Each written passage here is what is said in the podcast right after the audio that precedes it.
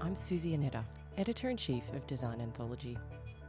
And in this episode of the podcast, I'm sitting down with architect Soo Khian Chan, founder of Singapore based practice SCDA.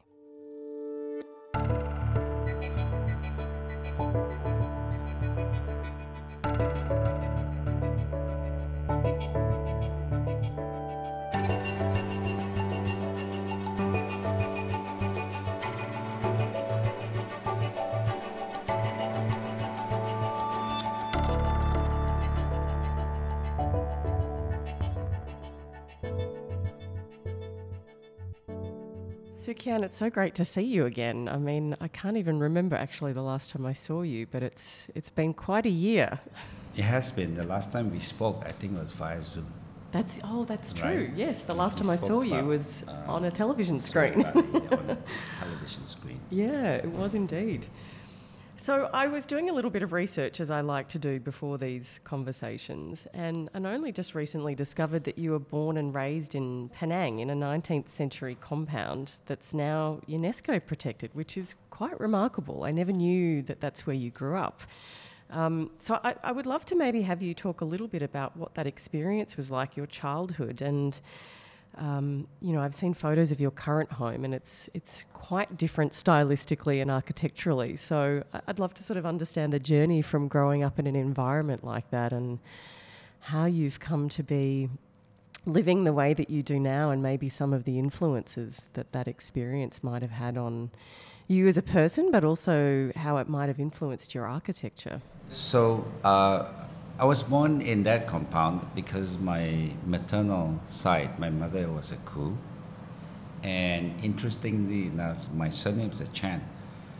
But the progenitor or the founder was actually a Chan adopted by the Khoo family. So, so I was, of course, uh, allowed to live in the compound. And these sorts of compounds, as I come to research when I was older as an architect, was set up to not only create a community of the new arrivals to Georgetown, but also sort of as a defensive community because there were plenty of gang wars. And I was living in one of those row houses, and in the middle of this courtyard is the family temple, very gilded and very spectacular. And directly opposite it was an opera stage. So uh, my childhood was spent playing in a rather open but safe environment, which is the courtyard with all my cousins and extended family. It was an interesting and happy childhood, I figured out. And so, how do you think that experience has shaped the way that you create architecture? Okay, uh, the houses were shop houses and residences, and they were long. Most of them were four to five meters wide and deep, and they have multiple uh, courtyards or airwell. Some have two, some have four. And the particular one that I was raised, I remember clearly as a child. First of all, the whole ambience of light and darkness, right? And uh, whenever it rained, you know, and in Penang we have tropical downpours. Uh, I remember the smell of rain, the sound of rain hitting the granite. Uh, it's very clear in my mind. The gutters had a chain that flowed down into an urn. We, I still remember clearly had lotus and some fish. Then it overflowed into the courtyard. So it was an interesting uh, visual memory. And not only that, when, when the rain came down, the discharge took a little while. So you have a momentarily a reflective pool, and then it subsides. So it was very experiential, and I'm quite sure it had impacted my thinking and, and how I was drawn to uh, phenomenology and design for the human experience. So I'm curious to know whether you remember, you know, a particular moment in time where you realised that you wanted to be an architect, or do you think that it was maybe a slow process of realising and understanding that that's what you wanted to do? I think it was a slow process, but I definitely knew what I didn't want to do. And during that period, uh, the choices were for, for Asian families, the professional vocations, right? Doctors, accountants, engineers, and by elimination, by the fact that I really enjoyed making things. You know, uh, I had model kits, building blocks. Sounds a bit of a cliche, but that's what I did. So I knew quite early, maybe around eight or nine, that I would want to be an architect, even though at that particular moment, my understanding of the profession wasn't fully uh, developed. Mm. But I knew I wanted to create things. That's interesting. It seems to be quite a common experience, actually. I think that creative people often know that they're creative very early on. Um, so you started, or you studied, sorry, at Washington University and then did postgrad at Yale. How did you end up there? What was the thought process behind those particular schools? Was there anything about them that really attracted you to their architectural programs? Uh, remember, this was 1979. I was uh, like 17. I had only seen America in movies, and all my cousins had gone to UK or Australia. And I said, no, I wanted to go to United States. And I spoke to my high school counselor. We had a very small vocational guidance library with books, SAT, and so on. And those days, I just bought through all the schools. I didn't know the geography, but I knew I wanted to do architecture. And then Washington University seems like interesting choice because they had undergraduate uh, major in architectural studies. And I looked up the demographic that had a good, diverse international population. So um, I said I wanted to go there, and they gave me a scholarship. So I, I, I eventually landed in the Midwest for four years. Wow. And then, and then how did you end up at, at Yale after that? Well, if I would talk a little bit about my undergraduate, yeah. because I think it was two different parts of the education, right? First was just um, broadening the liberal arts and, and not really doing architecture right away, but sort of design studies. And I was very influenced by a particular professor who I think is almost 100 years old today. And he's still kind of professor emeritus. And uh, my youngest son doing architecture at WashU actually interacted with him on a project too. So this was this guy by the name of Leslie Laskey. he was shaven bald, dressed in the black kind of robe-like, kind of like uh, Bauhaus influence, yeah. like Oskar Schlemmer or whatever. And he would talk a lot about the Bauhaus because he had went to the Bauhaus school, wow. right? Because he's 100 years old, so Gosh. his education was directly with the Bauhaus masters like Moholy-Nagy and, and all these guys. Mm. so for, for one and a half years, I was in awe and uh, intimidated by this man who just would tell me to look at the qualities of corrugated cardboard or metal or stone. And so one day he told us, a small group of us, to cut a piece of uh, six inch by six inch Douglas fir, fir block. And that's the kind of thing that that you remember to carry around my backpack with a chisel and to shape it and try not to make anything but shape it to fit your hand and, and let the inherent qualities of the nuts and grains of the wood come through. So um, whole week you carry a block and then he will explain uh, not to fight materials let the nature of materials come through how do you work with the economy of means um, things like that, or to carry a, a, a, heavy construction material and try to move your body, because it's all about movement, procession, dance, architecture, graphic design. So that was very formative for me, uh, the way I practice now to do holistic design, mm. you know. Mm. And then, of course, after that, I had visiting professors from the UK, that introduced me to some of the other architects, turn of the century Viennese architects like Josef Hoffmann, Otto Wagner, the rest of them, uh, Louis Kahn. So undergrad actually was very formative for me. Uh, like it. it. gave me the base. So when I got to graduate school uh, at Yale, it was more like the advanced studio. And what, what I had contact with was uh, interesting practitioners, you know, in the likes of Paul Rudolph. People in the studio at that time was Paul Rudolph, uh, uh, I had a review with Philip Johnson. I had Robert Venturi. So I had all these people, uh, Helmut Jahn, Cesar Pelli. so it was a good time.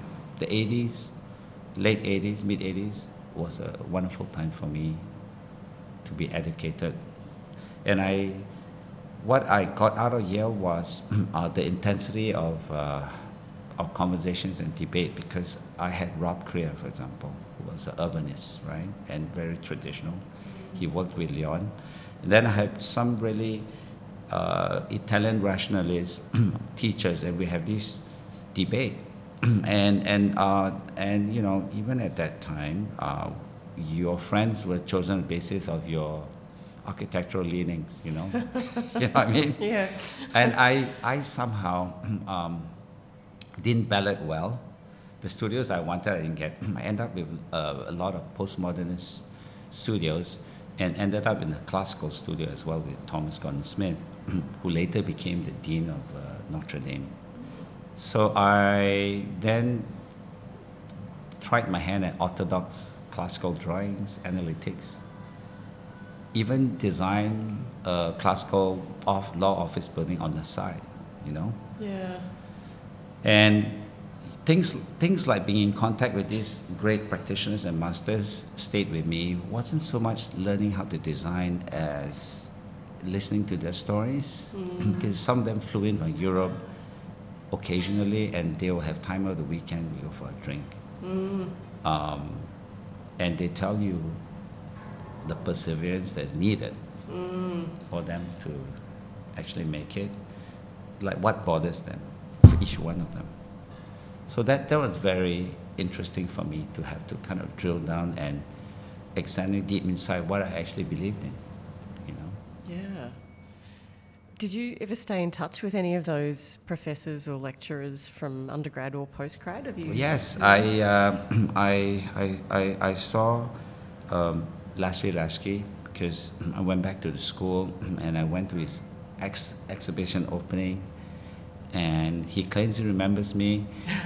Uh, he said that he gave a car to my son. But I didn't think so. I think I was somebody else probably. but I had a very nice, deep conversation with this man who's almost 100 years old. And he's still exhibiting, right? I mean, this is the guy in the early 80s that kind of impressed me as a foreign student from Penang. Imagine that, right? Right. Telling me in my first semester at his house how to eat, how to eat a certain kind of food, especially how do you really drink espresso, no sugar. You know, at that time, Wow. Americans were drinking filtered coffee. Right. So you can imagine the impression this this, this uh, guy had at me, just not just in design but overall. Yeah, it was almost like he was introducing you to another Mhm. culture, I suppose, beyond television and movies, as you said. If that's all you had seen of the US before you arrived, but then you've also got this European influence as well. Very much European influence as well. And Yeah. recently, not that recent, maybe three years ago, in a full circle, I got to collaborate with Cesar Pelli too, uh, before he passed on. And I made a trip back to his office because I was doing the residential tower. They're doing the whole master plan uh, for a project in Japan, the, the, the Mori building project.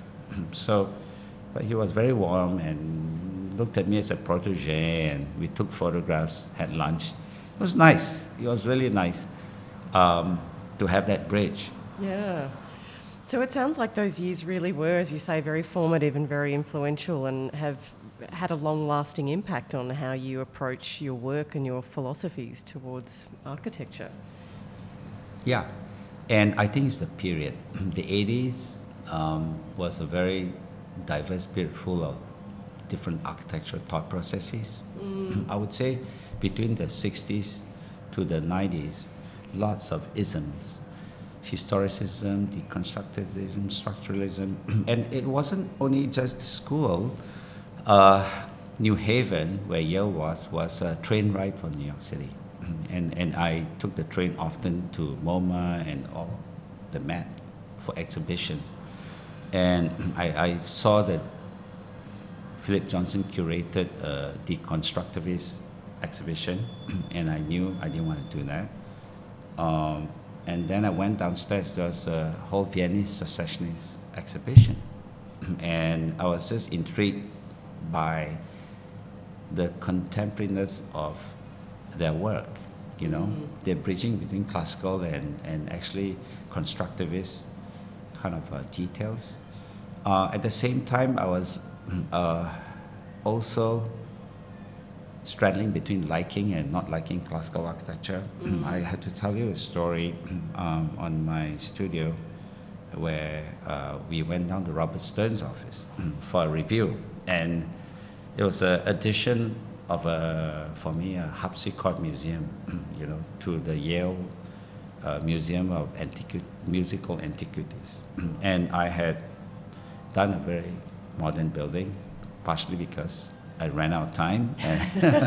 but you know, even that review I remember, it's probably one of the most devastating review. But you know, it's lessons in that. Yeah. You know, I bring all my models and came my turn in Bob Stern's office and Philip Johnson. You know, wow. after I tried to present, there was just dead silence, and there was just one question: What what was your historical precedent? What were you drawing upon? You know, and I was grasping for things because I said I didn't. Uh, this is a process, and I looked at Kahn, Kahn's museum. You look at the corners, and it was like next, because at that moment, at that particular studio, you had to start by appropriating a part of history, and then mm. tell tell the jurors how do you learn from it. Do you distort it in a mannered way? You know, mm. the way Michelangelo had done in the Laurentian Library but you know what it did to me, even though it was a culture shock, was it gave me the gateway to appreciate um, architectural history. Yeah. You know, and look deeper.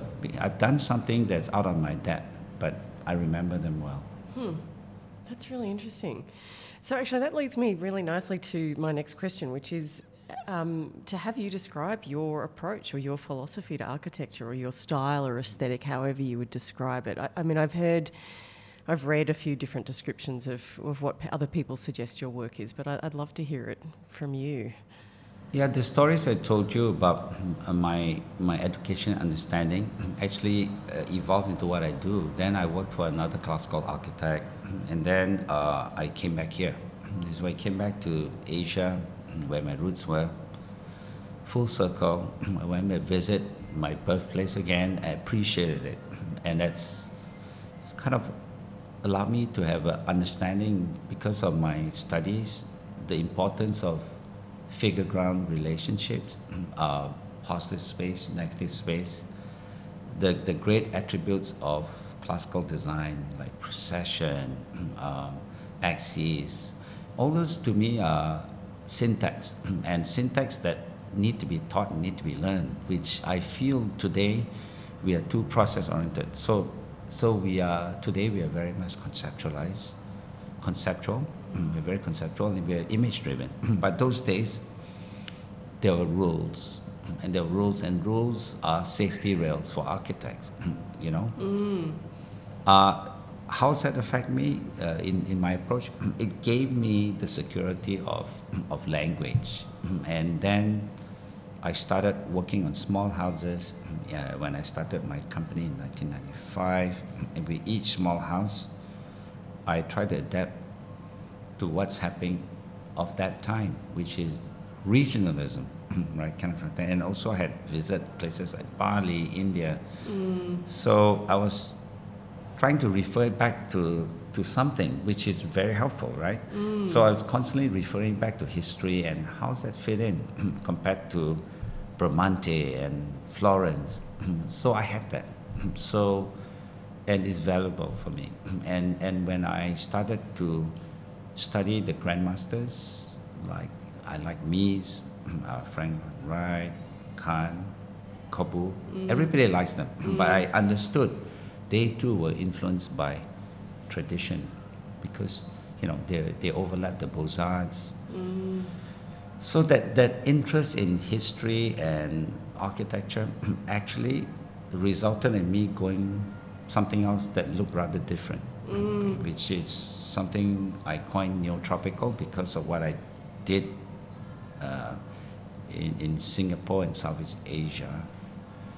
And that was to still to still try to impart the feeling of the space I felt in a good classical building, which is uplifting, Mm. right? I, I, I go to the Pantheon, you're in awe, not just the scale, but the whole proportion. Yeah. So that's missing in a lot of uh, contemporary discourse because we're much more formal. Hmm. Of course, I was influenced by everything else that's happening.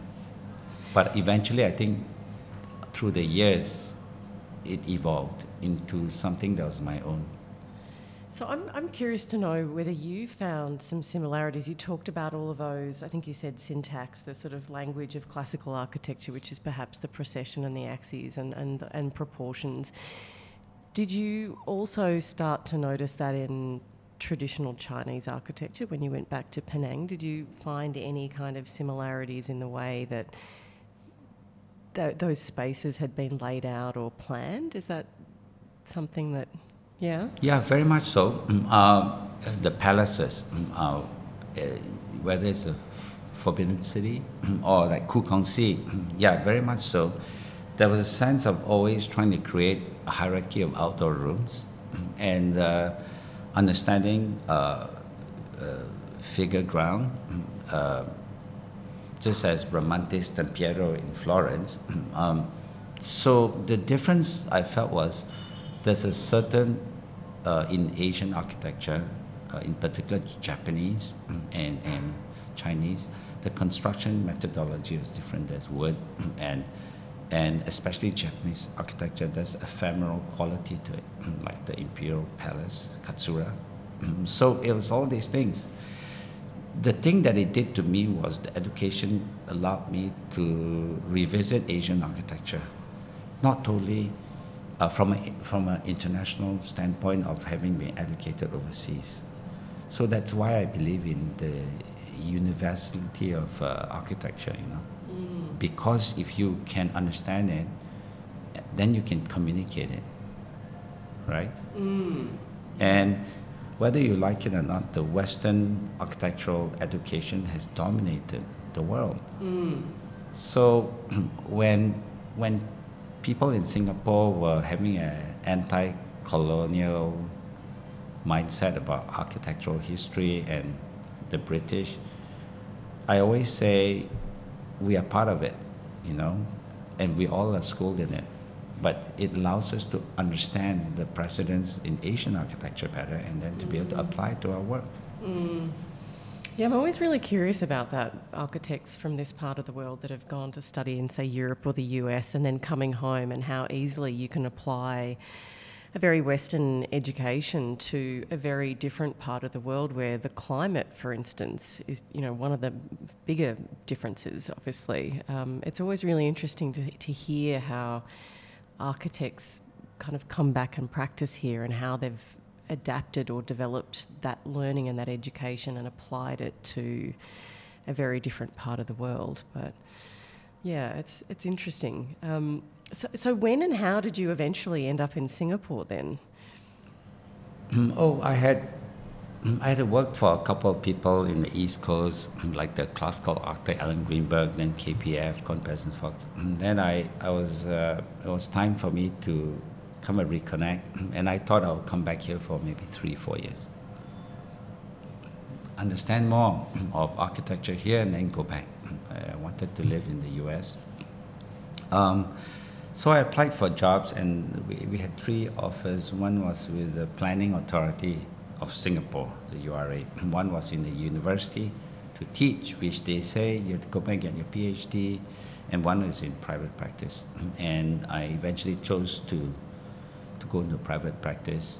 And after five years of designing many things that never got built, I, I believe in five years, I, had, I, I don't think I had anything built, but I've done so many designs on paper, competitions and stuff, mm. that finally I decided to start my own studio in 1995. So that was really the driving force for starting SCDA then. Yes, uh, the education of an architect is a long one. so I appreciated working with Architect 61.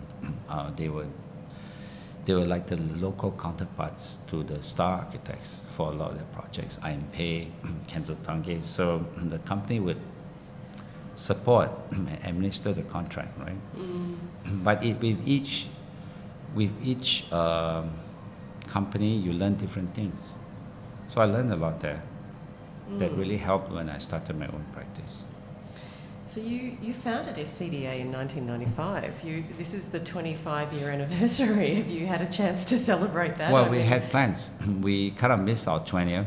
We Mm. said 25, so we had plans to do um, an exhibition here, traveling exhibition. We have plans to publish uh, a different kind of book that that would explain um, the the the thinking behind our projects because our first few books were coffee table glossy books. and We wanted the paperback accompaniment that explains in a more academic way, trying to break down each project into elements like circulation, axes, landscape, etc. So like um, kind of Descartes or Durand, like like a taxonomy of parts.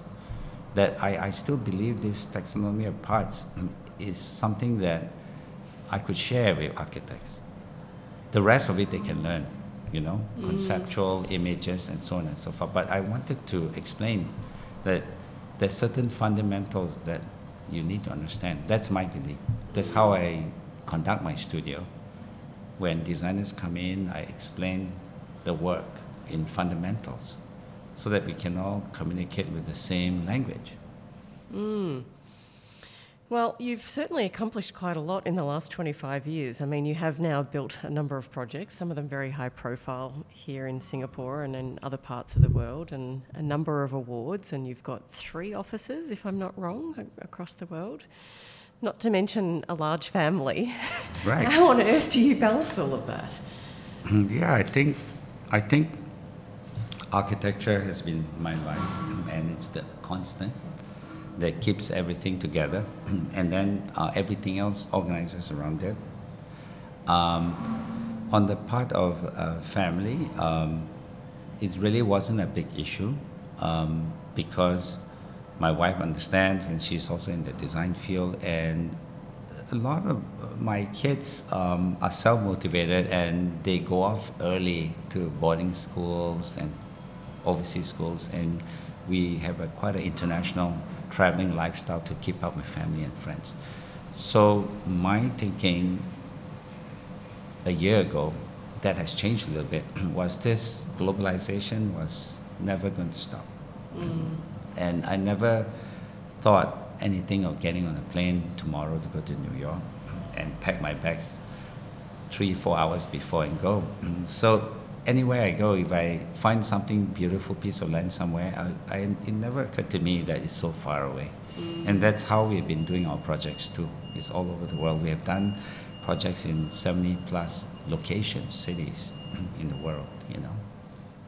So, do you try to separate work and not work, or for you, is it a very happy kind of blending all together? Is it just one big melting pot of your life, the work and the travel and? Uh, I think all blends together. Uh, my my work as an architect and my love for hospitality, which encompasses uh, guest experience, food, wellness. I think all those are areas of interest. Uh, good wine, for example, right? Um, so happily, I, I think it kind of blends in, and there are moments where you need to cut out time for something that's not related to what you do. But most of the time, I think they they overlap. Mm.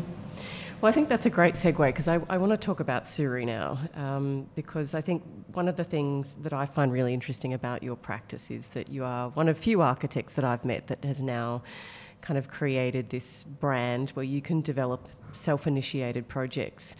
Um, did you always have ambitions to do this? Was it something in the back of your mind for a long time? Yeah, I think my early uh, education of, of uh, design as this larger universe that encompasses different things, uh, product design included, it was natural for me that hosp- hospitality would come into the picture because when you do your own hotel, it's the vessel that allows you to put everything together, whether you're designing plates or designing a guest experience, furniture, architecture, interior, landscape. It was the chance to pull together the orchestra, you know. And, and that was the, the, the chance came when my wife and I in 2004 went on a holiday and um, we wanted to do a family home and that quickly became hotel. Then the rest of it is really jumping in, not knowing how complicated it would be. and then as it unfolds, you deal with each problem. Yeah.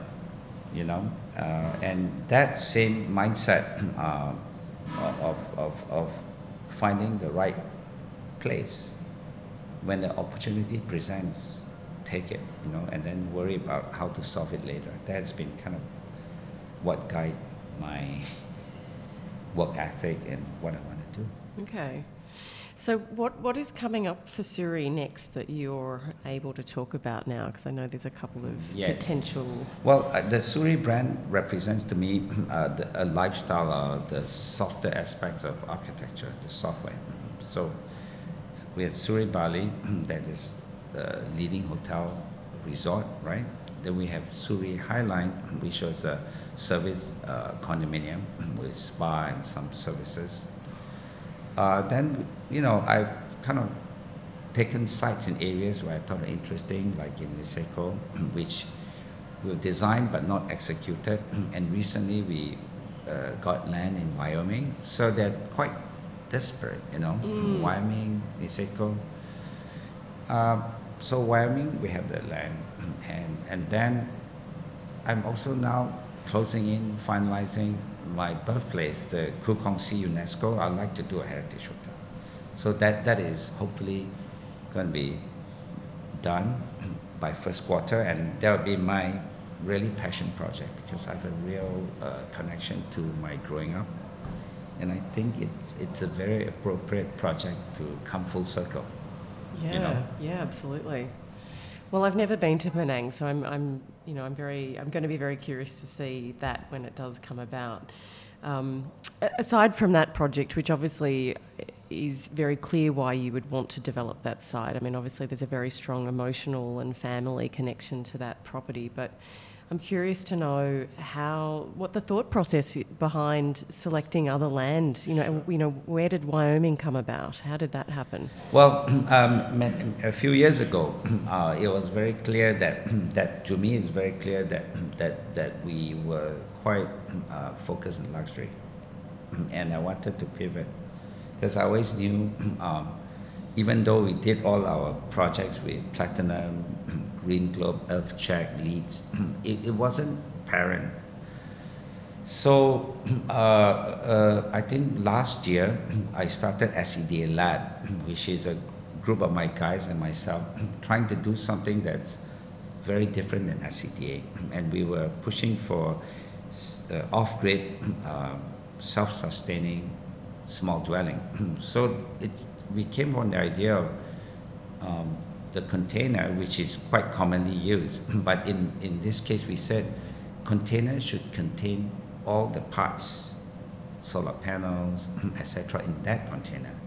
Ship it. When you open the container, you assemble it, and then you have this unit that's totally off-grid. Uh, you can live anywhere. So Wyoming was a test case. there was a river nearby. It's huge nature, and really uh, we designed it for that site. So I'm looking for sites like Wyoming or Catskills, where the opposite of Soori, which is about food and luxury, this is still a new kind of luxury. this this tenda, as I call it, Indonesian for tents, will be. This is my goal to set up set them up along trails and along established beautiful places. And the reason it's designed as that because it's it's very light on its footprint, and we hope to convince the national parks to have tendas, so that if you take a journey and you go, you can sleep in a tenda, and rethink what new luxury is today in terms of view, fresh air, activity. Mm. So I wanted to do that and then still keep Soori going. Because I think in some ways it, it will and it has influenced the way my studio design. You know. Interesting.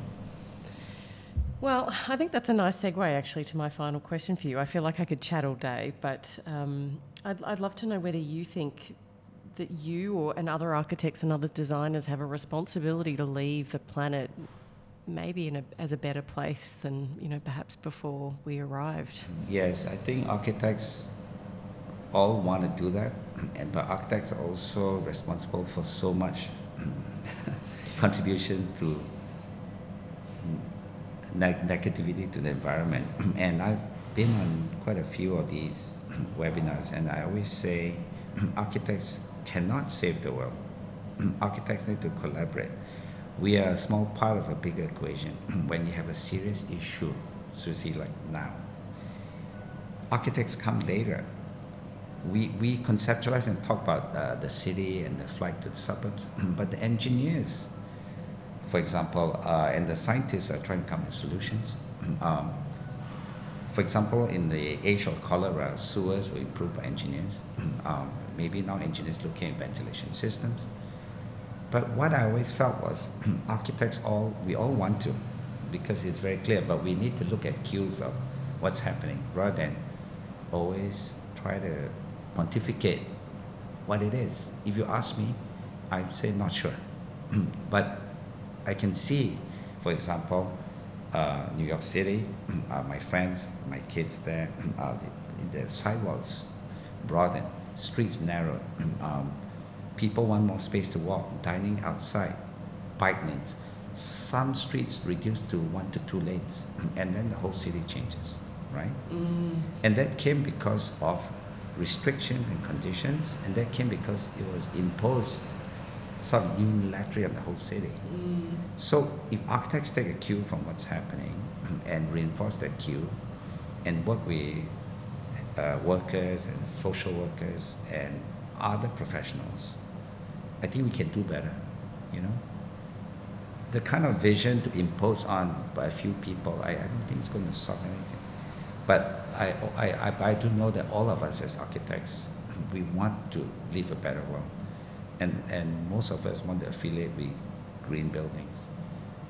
But the road to get there requires a lot of sacrifice of building less. I think that's a really very powerful message. Thank you so much. It's um, it's been really great chatting. I wish we had more time, but uh, it's there's never enough time. but yeah, thank you for being on the podcast. It's it's always thank a you. pleasure. It's always a pleasure uh, talking to you. Um, I felt like uh, we have been having conversations for a long time, and this is a continuation of our other conversations. Yeah, it does feel a bit that way. That's right. It's really nice. Thanks, Soo Khian. Thank you, Suzy.